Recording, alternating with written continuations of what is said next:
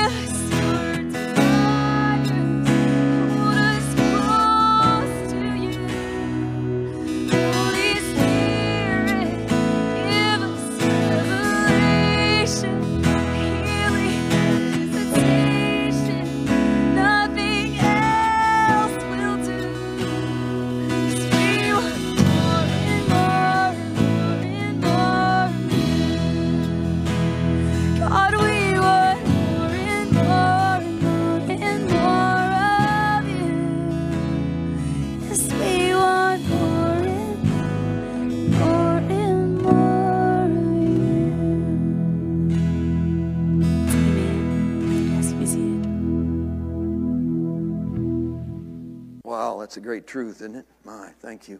Thank you, thank you. I want you to turn to Matthew chapter 5.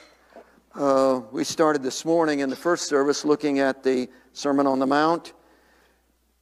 And if you're interested in outlines, which you may not be, which is fine, uh, we are stating that verse 3 down through verse uh, 12, which is the Beatitudes, we're labeling that the formation of the kingdom because it's there that he presents this phenomenal idea of the kingdom itself. Uh, we noted that in verse 3, which is the first beatitude, he brings up the subject of the kingdom. And in verse 10, the last of the, uh, the last beatitude, he brings up the subject of the kingdom. Doesn't mention it in between, But everything points to that. So he begins and ends the Beatitudes with this kingdom concept. And the reality of the kingdom is what this whole thing is all about as Jesus preached it and is presenting it to us again. Tonight we want to move into verse 13, and you realize we're just scanning, we're just kind of skimming across the surface of things. But in verse 13, uh, down through verse 16, he gives the second section of this chapter 5, which is the second idea. He gives the premise, the formation of the kingdom in the Beatitudes, and then he moves into this section, which we're calling the function of the kingdom. The idea is how does it work on the street? You've given this big premise, that's, go- that's good. How does that operate out here on the street? How does the everyday life, how does this affect my everyday life, my relationship with my wife? Uh, how does this flow into my business? How, how does this, what is this, how does this appear? How does it flesh out? And here's what he says, verse 13 You are the salt of the earth. But if salt loses its flavor, how shall it be seasoned? It is then good for nothing but to be thrown out and trampled underfoot by men. You are the light of the world. A city that is set on a hill cannot be hidden, nor do they light a candle or a, lamp and put it under a basket, but on a lampstand, and it gives light to all who are in the house. Let your light so shine before men that they may see your good works and glorify your Father in heaven. If you're going to understand the uh, kingdom concept that he is that Jesus is presenting in the Sermon on the Mount and Matthew is highlighting in the entirety of his gospel, uh, you've got to unlearn the kingdom concept that your culture has taught you. And that's very difficult. I know that. I've struggled with it in my own life. In our culture, we have an idea of the kingdom. We have a thought process. We have a view. And so when a preacher stands up and talks about the kingdom of God, we see it through that perspective, the eyes of our culture and what we've always known as a kingdom. And you've got to dump that and you've got to come to a new perspective and understanding of the kingdom as it comes through the mind and the heart of Jesus as he's presenting it in the Sermon on the Mount. So it's a shift in concept. For instance, uh, I come to you and say, I am a king. You immediately will ask me questions like, uh, How big is your kingdom? Uh, how much territory do you have? Uh, how much taxation do you collect? How big is your palace? Uh, what's the population of your kingdom? So we think in our culture, in terms of kingdom, we think of span, spans, we think of, of territory, we think of how big, how much, how many, how. This is an altogether different concept, folks. Uh, Jesus says the kingdom is within you. So this is not about how many, now, we believe in the body process that Paul talked about, that we are the body of Christ. That's no problem. We believe that. Jesus is the head. You're this finger, I'm this finger, and we all fit together, and we're the body operating as one. And that's a great concept. But the concept of the kingdom is that the whole kingdom rests right here. And I'm not a part of the kingdom, I am the kingdom. I am the kingdom person. And the whole kingdom reigns right here in my life. And the kingdom is actually an intimate relationship with the king himself who actually has come to indwell me, and I am the territory, the total territory of the kingdom itself. So it's a shift in thought process. Now, if I come to you and I say, I have a king, you are going to look at me and say, Oh, where does your king live? And I'll tell you, he lives outside of town in that great big palace, 17 bathrooms. They, they have all those fences, lots of soldiers guarding. He lives in that palace and he does, he does judgment and, and rules the kingdom from that palace. Culture, cultural concept. If you say to me, well, what does your king do all day? I say, well, he sits out there in his palace and he thinks up things that he wants and programs that he has and, and projects for the kingdom and he writes them all down and he gives me things I'm supposed to do and puts it in the newspaper. Do you do what your king tells you to do? Well, kind of. kind of. I wish I could say well. Kind of. I kind of do. But what he doesn't know won't hurt him.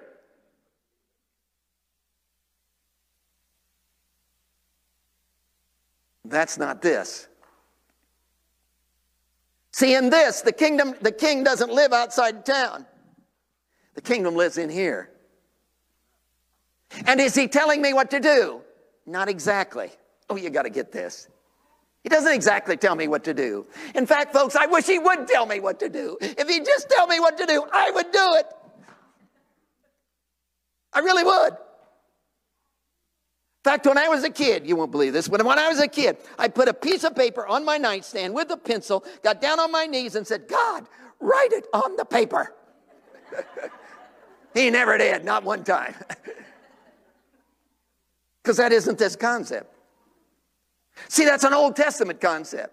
In the Old Testament, God's over there, and what's he doing? He's sitting on Mount Sinai, writing out on tablets of stone what I'm supposed to do. He's telling me what to do.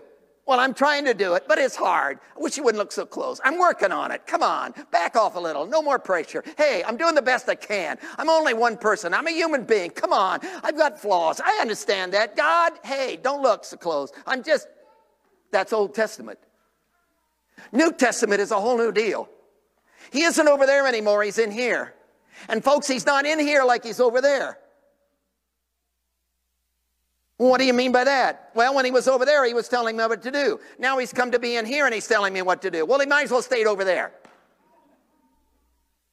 See, he's just changed locations. But he's still telling me what to do and I still can't do it. See, this is a whole new deal.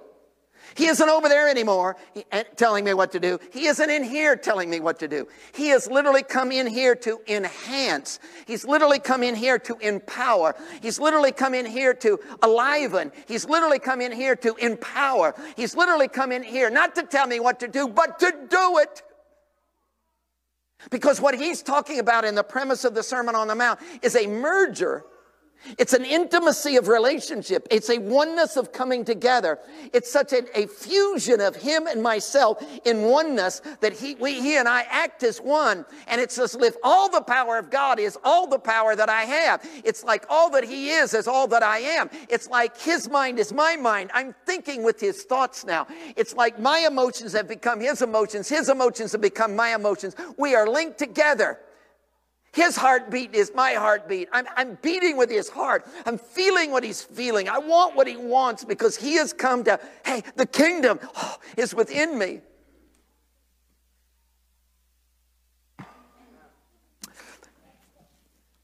My, my son hits my daughter.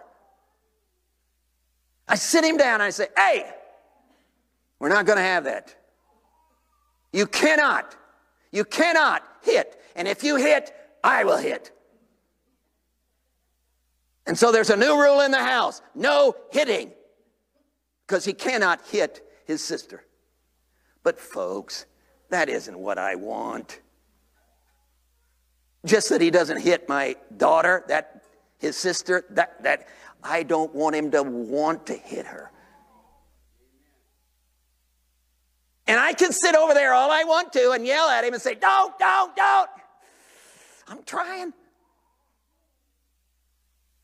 But what if, what if, what if I could move within him? What if I could go to the very heart? What if I could change the way he thinks? What if I could change the view, the perspective he has of, the, uh, uh, of his sister? What if I could change him? What if I could cause him to cherish and to want? That's this. See, that's a whole new ball game. See, that isn't the king sitting out there who's telling me what to do. See, I don't mind having a king sitting outside of town. After all, he can control that. Hey, I need a president, a president, a president. I need a president to handle things. Let's not get into this. bad, bad analogy. I, I need a king. I need, I need, say, I need a God to handle Mars and Jupiter. I haven't got time. So he can handle gravity. He can handle all that. He can do, he can set, he can handle the internal judgment. He can, hey, that's all in his business. But folks, I've drawn a circle around myself and hey, here, I'm going to do what I want to do. He doesn't come to my house. See, he doesn't sit down and determine what I watch on TV. See, he's out there. He, that king lives out there. He doesn't dictate to me how I spend, what I, what kind of food I eat on my table and what I talk about and the kind of jokes I tell. But see this Jesus, what, what he's talking about, he's talking about God coming to live within you and coming to live within you, sharing. And do you realize this is worse than your mother going to high school with you? I mean, this is, you never have a minute's peace because he is merged. Now, this is the premise of the Sermon on the Mount. And we got into this this morning in verse 3. You are poor in spirit. You're absolutely helpless. Hey, if I take a knife and slice you down the middle and I go to the inner core of your life, what makes you tick, what drives you, what, what causes your attitude, your motivation, everything spills out of this core issue of your life, whatever you want to call that heart, uh, heart, mind, spirit, soul, whatever you want to call that. I don't care. But there it is. The, we are poor. Abs- when I go there in your life, in my life, I am absolutely helpless. I have no resource whatsoever. Jesus says, I want you to embrace that. And in embracing that, if you will live in that helplessness, I'm not talking a trip to the altar. Yeah, I, I need help. I'm not talking about, well, I got some problems if you want to help me. So I'm not, I'm not talking about Jesus being an aid to your life. I'm not talking about, I need a counselor. I really do to give me advice. I'm not talking about counseling. I'm not talking about him being your counselor. I'm not talking about him being your helper. I'm not talking about, well, I got a flat tire on the Toyota life of my being. And he, woo, woo, woo, woo, woo, comes down, patches my flat tire. Thank you, Jesus. Woo, woo, woo, woo. See, that's not it.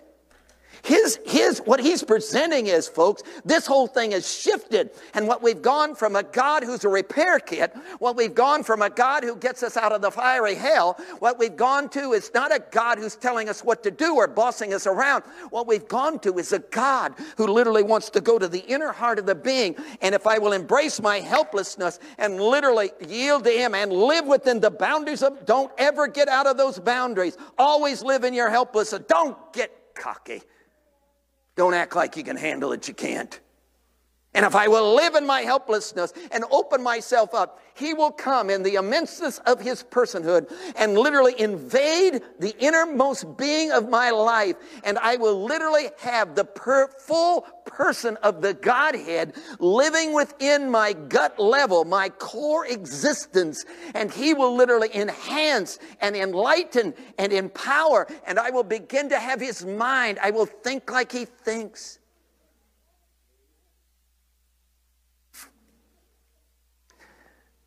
That's his proposition. You go up to this alcoholic. I work with a lot of them. You go up to this alcoholic, you whack him on the back and say, Wow, I admire you. You're so disciplined. You just make yourself drink. I can't imagine it. You just make yourself drink. You get off your job, drunk it, uh, jump in your truck, drive right down to that bar. Whoa, whoa, whoa, whoa. On the weekends, you get soused every weekend. You just, how do you do that? How do you discipline yourself and make yourself? And he's going to look you right in the eye and say, What are you talking about? I can't help myself. What do you mean? I got this thing in me.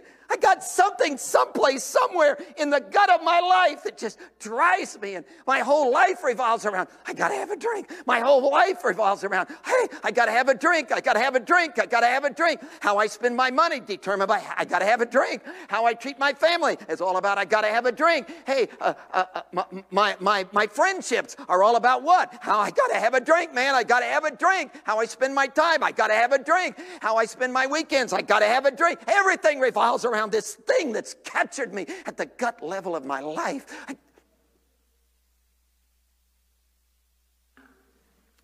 you get down to this church, you know, whack this Christian on the back, say, I admire you. You do? Yeah. You're so disciplined. You read the Bible, testify, come to church every service. Wow. You work for the church. How do you discipline yourself like that? He'll look you right in the eye and say, What are you talking about? I can't help myself. I got this thing inside of me. This is Jesus. He just captured me. I love him with the passion of my life. And somehow my whole heart, hey, everything revolves around him. Hey, my friendships, hey, it's all about Jesus. I go golfing, it's all about Jesus. Hey, when I go fishing, it's all about Jesus. You can't rub shoulders with me without it being about Jesus. I got this. Somehow his heart, his mind, we have become so one that my whole function of life is, I'm fused. I'm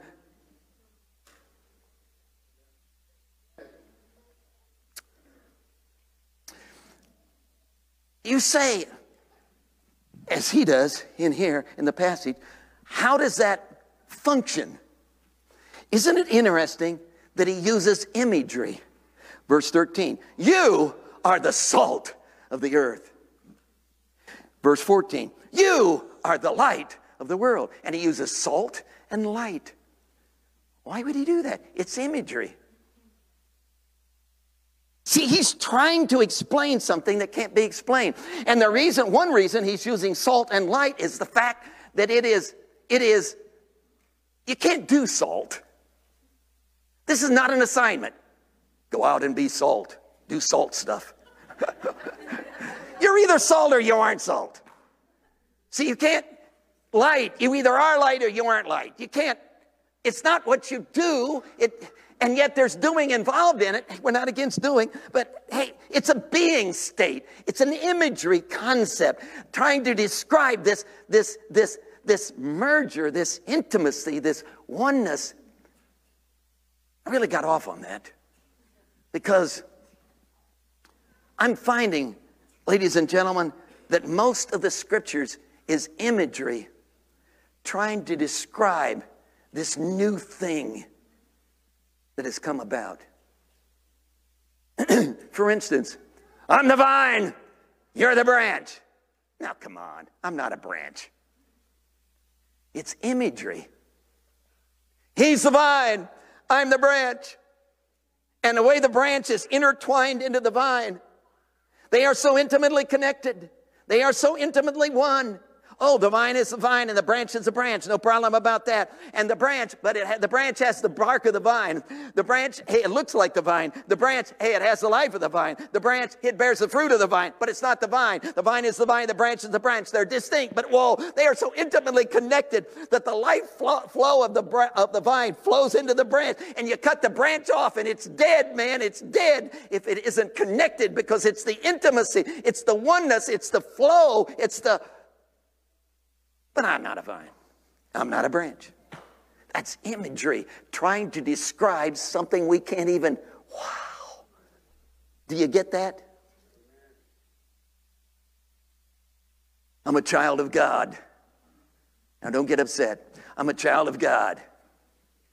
I'm a son of the divine. Imagery. You mean I'm not really a son? Hey, I don't know.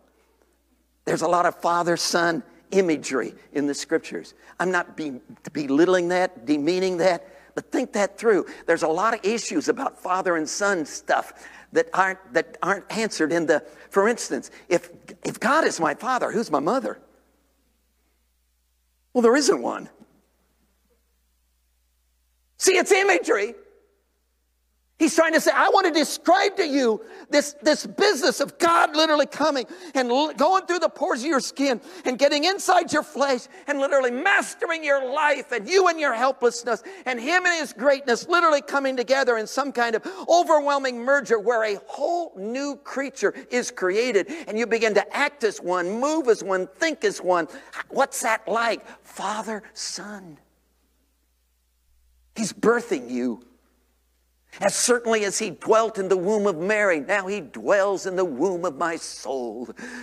As certainly as his life was interacting with the life of Mary, so his life in the womb of my soul is in her. That's all imagery.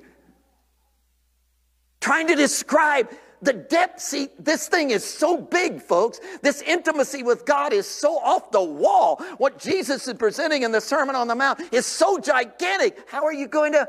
Oh, here's one. I'm the bride of Christ. That really offends my masculinity. I'm not the bride of Christ. Yes, you are. Well, it's imagery.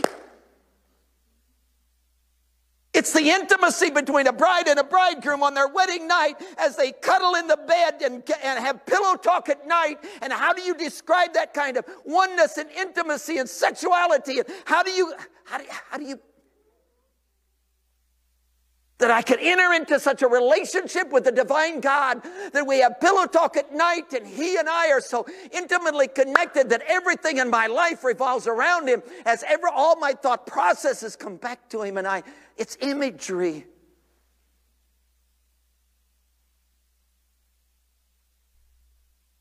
Do you have that? See, that's, that's what he has for you. That's not far out. That's not, well, that's really a saint. That's normal. That's the average.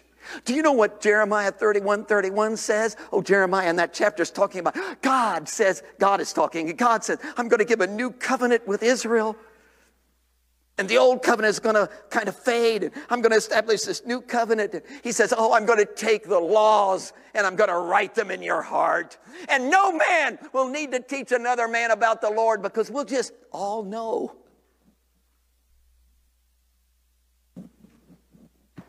We'll just all know.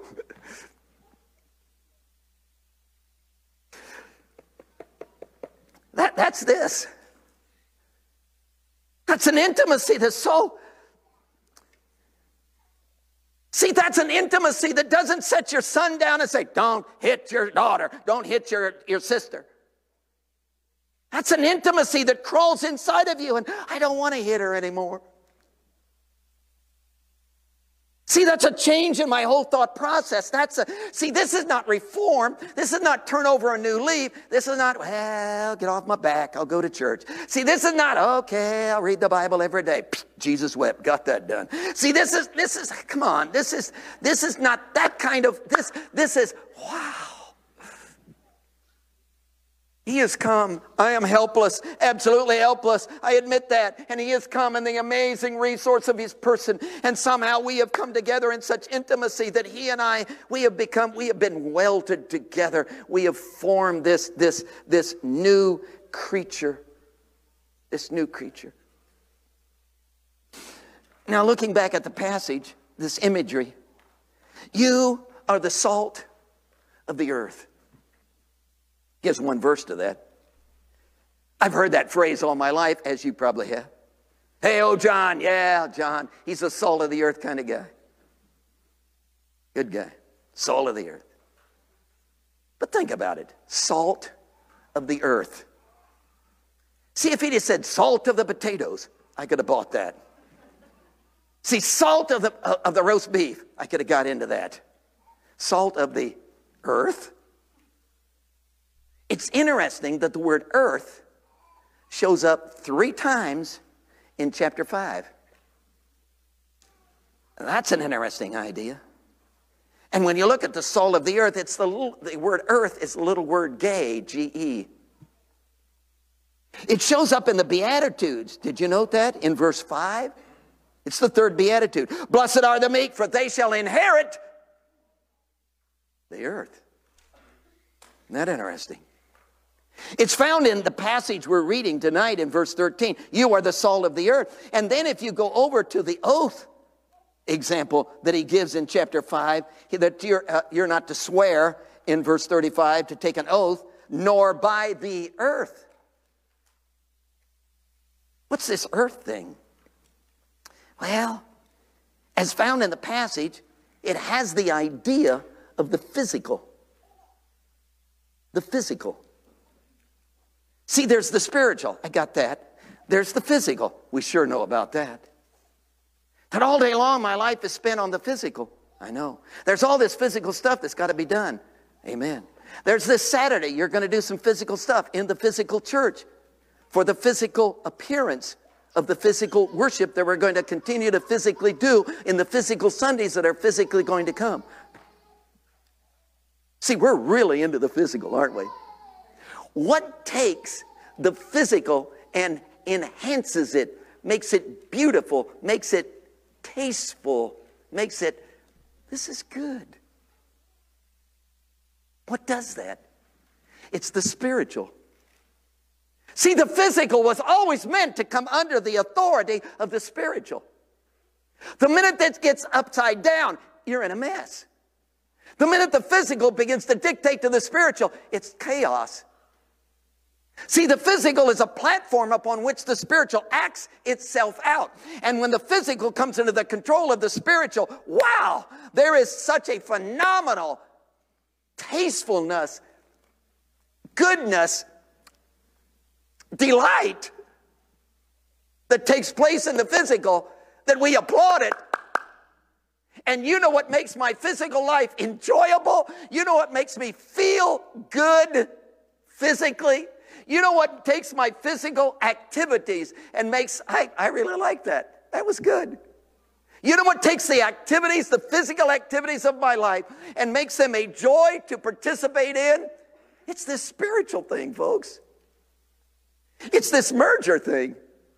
And somehow, when I merged with him, somehow, when he and he's dominating the physical activities of my life, and the physical becomes a display of this merger. Wow, all the physical takes on a, it goes up a level.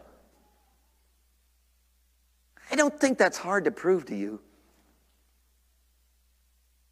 For instance, sexuality. What do I want? I don't want just have sexual experience. You can hire a prostitute and have sexual experience, but that isn't satisfying. What do I want? I want love. I want companionship. I want somebody who cares. I want intimacy. I want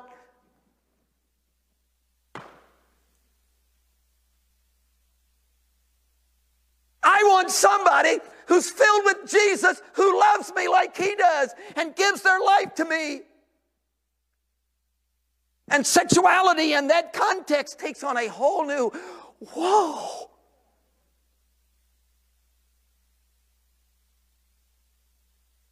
See, we could walk through every physical aspect of life. And all of physical is enhanced and becomes beautiful. When? When it's brought under the domination of the spiritual life. You are the salt. Why? Because you have entered into the merger. And in the merger, oh, your whole physical life has taken on this tone. And your attitude that's expressed in the physical, the way you drive. Oh, sorry I brought that up. The, the whole activity of your life is somehow immersed, immersed in, this, in, this, in this spiritual flow, which brings a tastefulness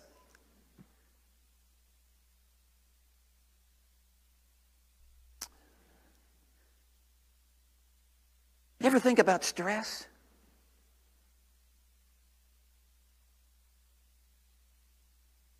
Go to the doctor. These doctors, I go to this doctor, say, oh, pain, pain, right there. He turns to me and says, uh, how you getting along with your wife?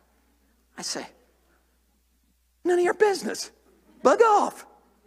I got pain right there. You got a pill? He said, you got any you got any stress at your job? I say, come on. I didn't come for psych- uh, to a psychologist. But see, he knows that the physical and the spiritual are so interactive that you can't. See, where does stress come from, folks? All stress, come on, all stress comes from what? Ownership.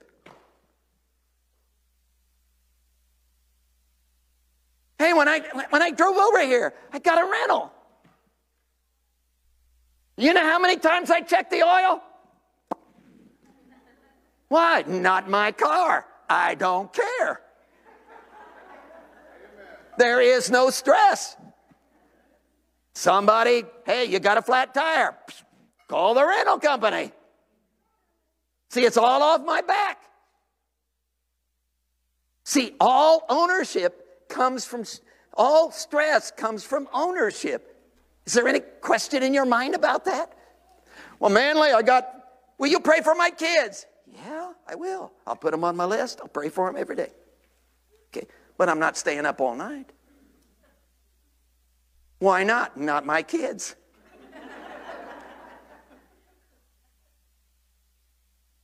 See, when does the pressure come? The pressure comes when they're mine. Well, what if they weren't yours? What if you could give them away? Who wants them? Jesus does. But it's my ministry. What if it wasn't? But it's my life. What if it wasn't? But it's my problem. What if it wasn't? That's this.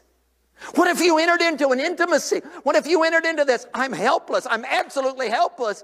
There is no chance in my life of pulling this off. I am absolutely helpless. I embrace that. He comes in the wonder of himself and literally merges with me. And it's no longer my problem. It's no longer my life. It's no longer my ministry. It's no longer my kids. It's no longer my home. It's no longer, there's something going on. It's ours.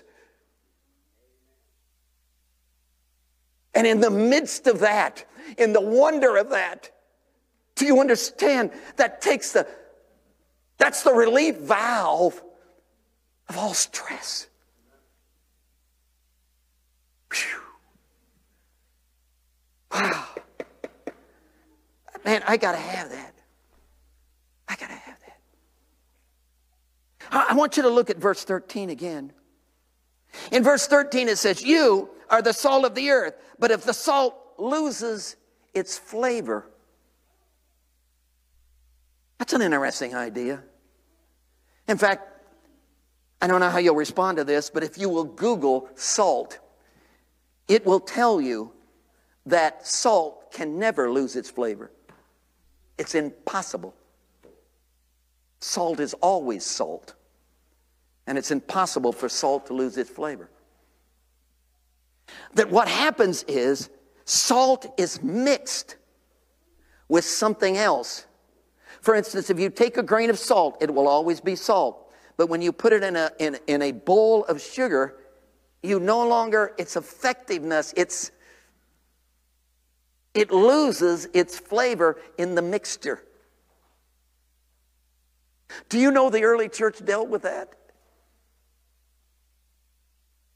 See, there was this move on that said, oh, Christianity is great. I know. God wants to indwell us. Wow. Fullness of the Spirit. Wonderful. Pentecost. Hallelujah.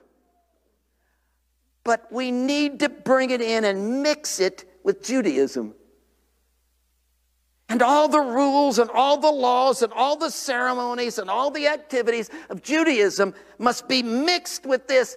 Do you know what that'll do to Christianity? And in the Jerusalem Council in Acts 15, they put their foot down and said, No, no. This is a whole new deal on its own and are not mixing it with anything else. For the minute you mix it, there is a deterioration of the very effect and movement of the salt itself, and it must not be mixed. See, the minute you take, oh, mercy, the minute you take this, this intimacy with Jesus and mix it with anything else, and the devil is so slick on this, folks, in our lives. Well, yeah, I believe in Jesus, but I got.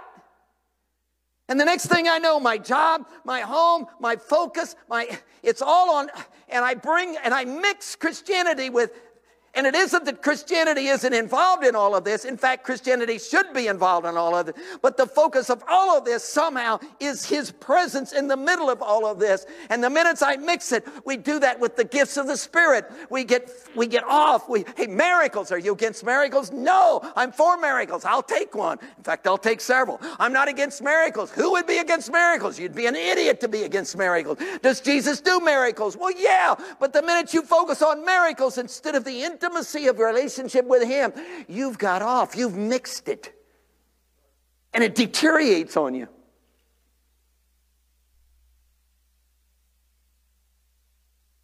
Have you done that?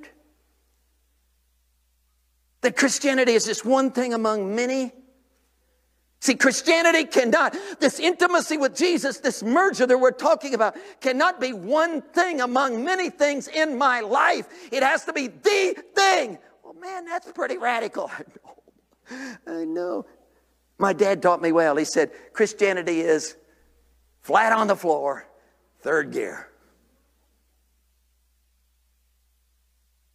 You can't be kind of Christian, maybe Christian, a little Christian, some Christian, half Christian. There's no half breeds here. Get in or get out. Because that's all this will tolerate. And if you don't, you lose flavor. Now, it's really interesting that when you look at the original word that is translated, the Greek word that's translated loses its flavor, it's the Greek word moraino. It's where we get our word moron. It only shows up four times in the New Testament, four times. And in the three times, not this one, this is the fourth, but in the three times, it's translated fool every time. When it showed up here, they translated it loses its flavor. Where did they get that? Well, it's the salt illustration. How do you handle it? See, how could you translate it? You are the salt of the earth, but if the salt becomes a fool, What if that's really the truth?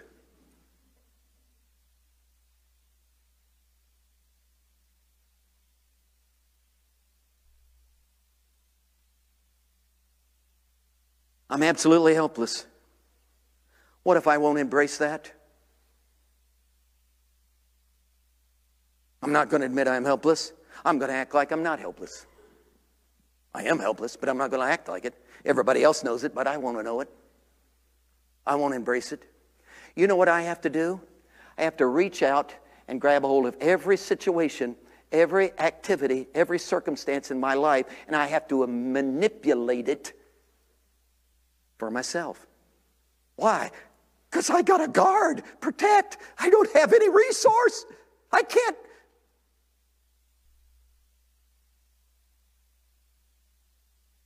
Oh, you didn't get that. Let me give it to you again. I'm absolutely helpless. What if I won't admit that? I'm not helpless. I'm going to act like I'm not. Then I have to reach out and grab a hold of every circumstance and I have to manipulate it and I have to use it and I have to compromise it and I have to, every circumstance, I've got to, I've got to, because I, I got, I'm helpless and I have to manipulate it for myself and adjust it to meet my needs. I can't spill my life out. I can't give myself out away. I can't love.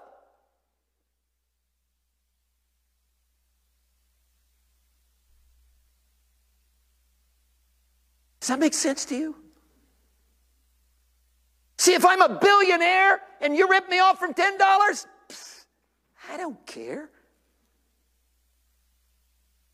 But man, when I only got 50 bucks to my name and you rip me off $10, I got problems. See, I'm a billionaire. I can afford to love you, forgive you,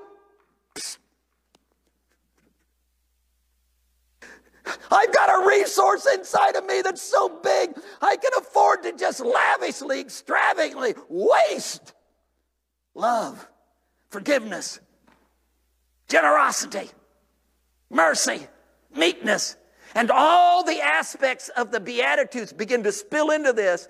I'm meek. Why? Because I'm helpless and I've got a resource in me that's so big. Oh, Woo. And I can afford, I can afford meekness, mercy. I can give away all the mercy. Why? Because I've got so much mercy coming into me, brother. oh.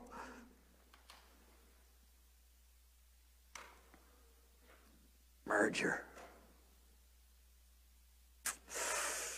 I want this for you. See, this is so much bigger, folks, than just, well, my name's written down in the book. And hey, I appreciate that, but do you understand? Jesus wants to invade your life. Not touch you, not be your counselor, not give you advice. He literally wants to invade you and in the intimacy of His life and your life, enhance you into the fullness of what He's dreamed you could be. Oh, Jesus, I haven't explained it well enough. Oh, would you come in the passion of your being? And would you literally embrace us? Would you literally overflow upon us? Would you literally infiltrate our hearts and our minds and show us? God, we, all this imagery is, is an attempt to ascribe this, and yet it doesn't ascribe it. We're in way over our head, God. What you want to do in us as you presented in the Sermon on the Mount is so radical, it is so startling. The kind of relationship we could have with you. And Jesus, the Beatitude, I hunger and thirst for this. I find my soul saying, Oh, I want this with all my heart. I want intimacy with you. Tonight I come back to my helplessness. Because there is absolutely no way, oh God, absolutely no way I'm going to pull this off. Absolutely no way I'm going to get this done. Absolutely no way I'm going to accomplish this. I could never, you could not give me a list of steps. I could not construct this. There's no way I could climb this mountain. But I could get on my face. And you would come and embrace me. You would come in and do in me what I cannot do. You would come and give yourself to me in a way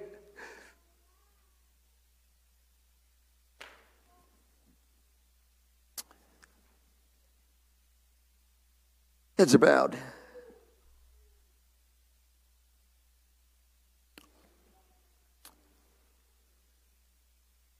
Everything within you tonight cries out for this. You were built for this, you were created for this. This is the single destiny of your existence. Miss this, and life is chaos. Grasp this, and direction will and purpose will be yours. Miss this, and you'll be manipulating every circumstance in your life to gain for yourself. You'll be protecting and guarding and splitting your relationships. Embrace this, and resource will be in abundance.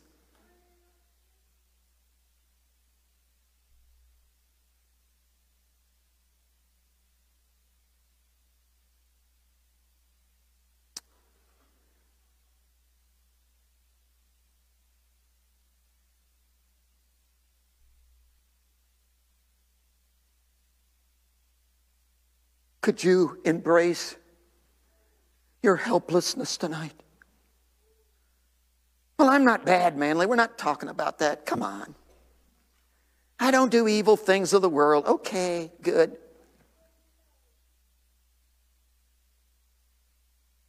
But woe unto us, dear friend, if we have developed a Christianity that we produce on our own.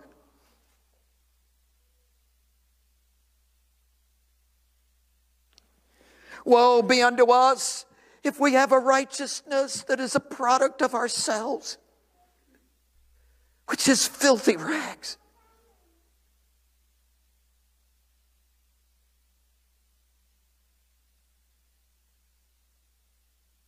Woe be unto us if we become the Pharisees of the church of the Nazarene. That don't know the intimacy of the living Jesus.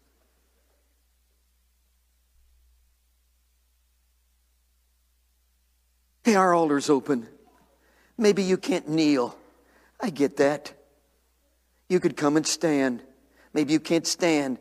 You could come and sit in a chair at the front.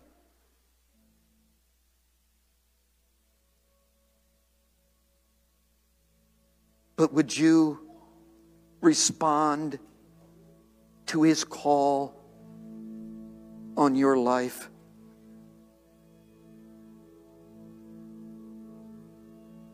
Have you mixed it?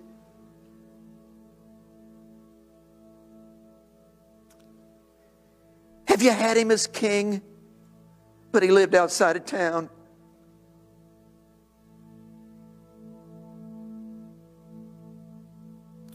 Do you have his mind? Do you think like he thinks? Do you see like he sees?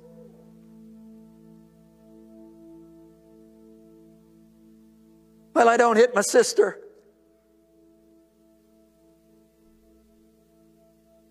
Could he do something in your heart to where you didn't want to?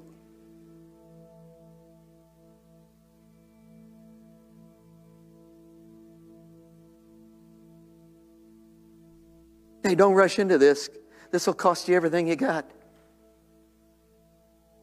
This isn't casual. This isn't joining the club. This is an abandonment of your life.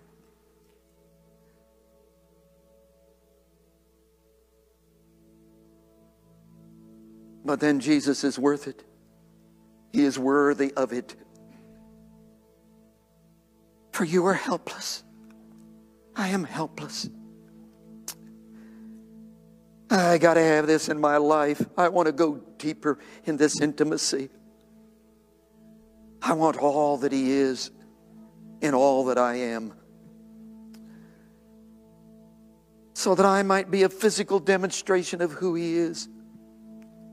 So our altar's open. Would you join me in seeking Him again tonight?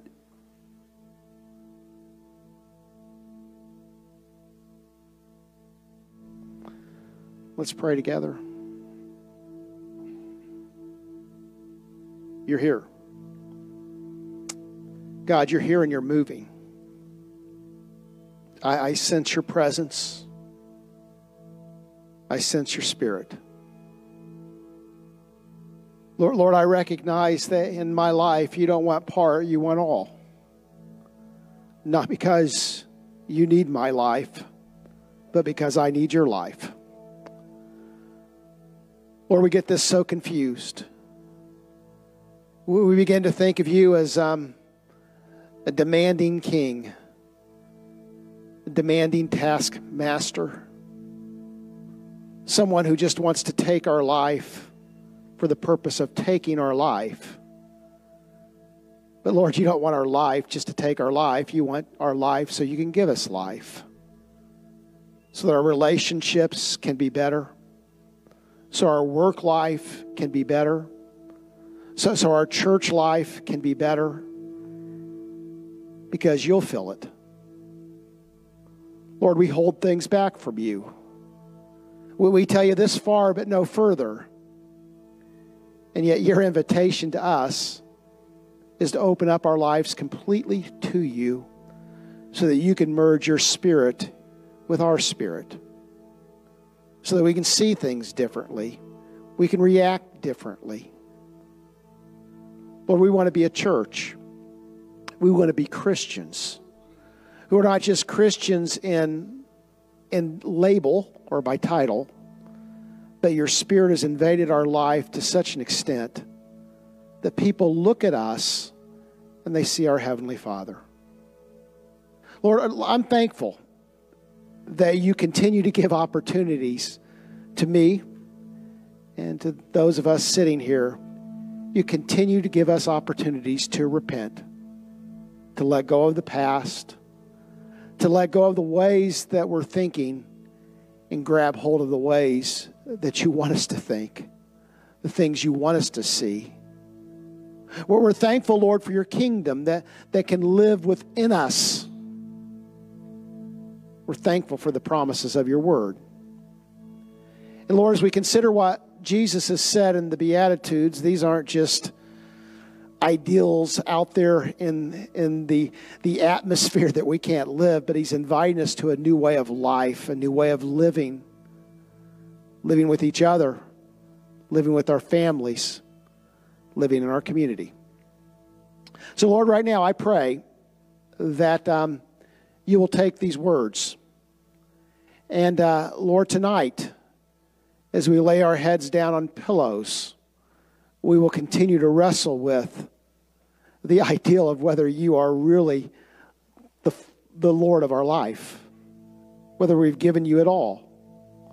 Lord, as, as we go through our week and as we go through the day tomorrow, may, may our spirit be in tune with your spirit to the extent that if, if you show us areas that we're holding back, we'll respond to you. Lord, I love you. You've been good. There- There's never been a thing that I've given you that you've not given far more back. I don't regret one thing that I've given up for you because in you I've found life. Lord, help us to see that. Lord, too often we get confused and we begin to hold on to things that we think are better than you, and they're just flat not. Lord, we love you. We praise you. We give you glory. We're thankful for our brother Jesus, who came and died on a cross, who shed his blood so that we could have life. We're thankful for the giving of the Holy Spirit that animates even our presence, our spirit, even now. So help us now, Lord, just to continue to focus and listen to you, even in the coming moments, hours, and days. Be with us in this revival. I believe you're trying to do something new and fresh in our church. And Lord, your move, your moves dependent on our willingness to say yes. May we be people who say yes to your spirit and to your move. In Jesus' name we pray. Amen. Folks, God bless.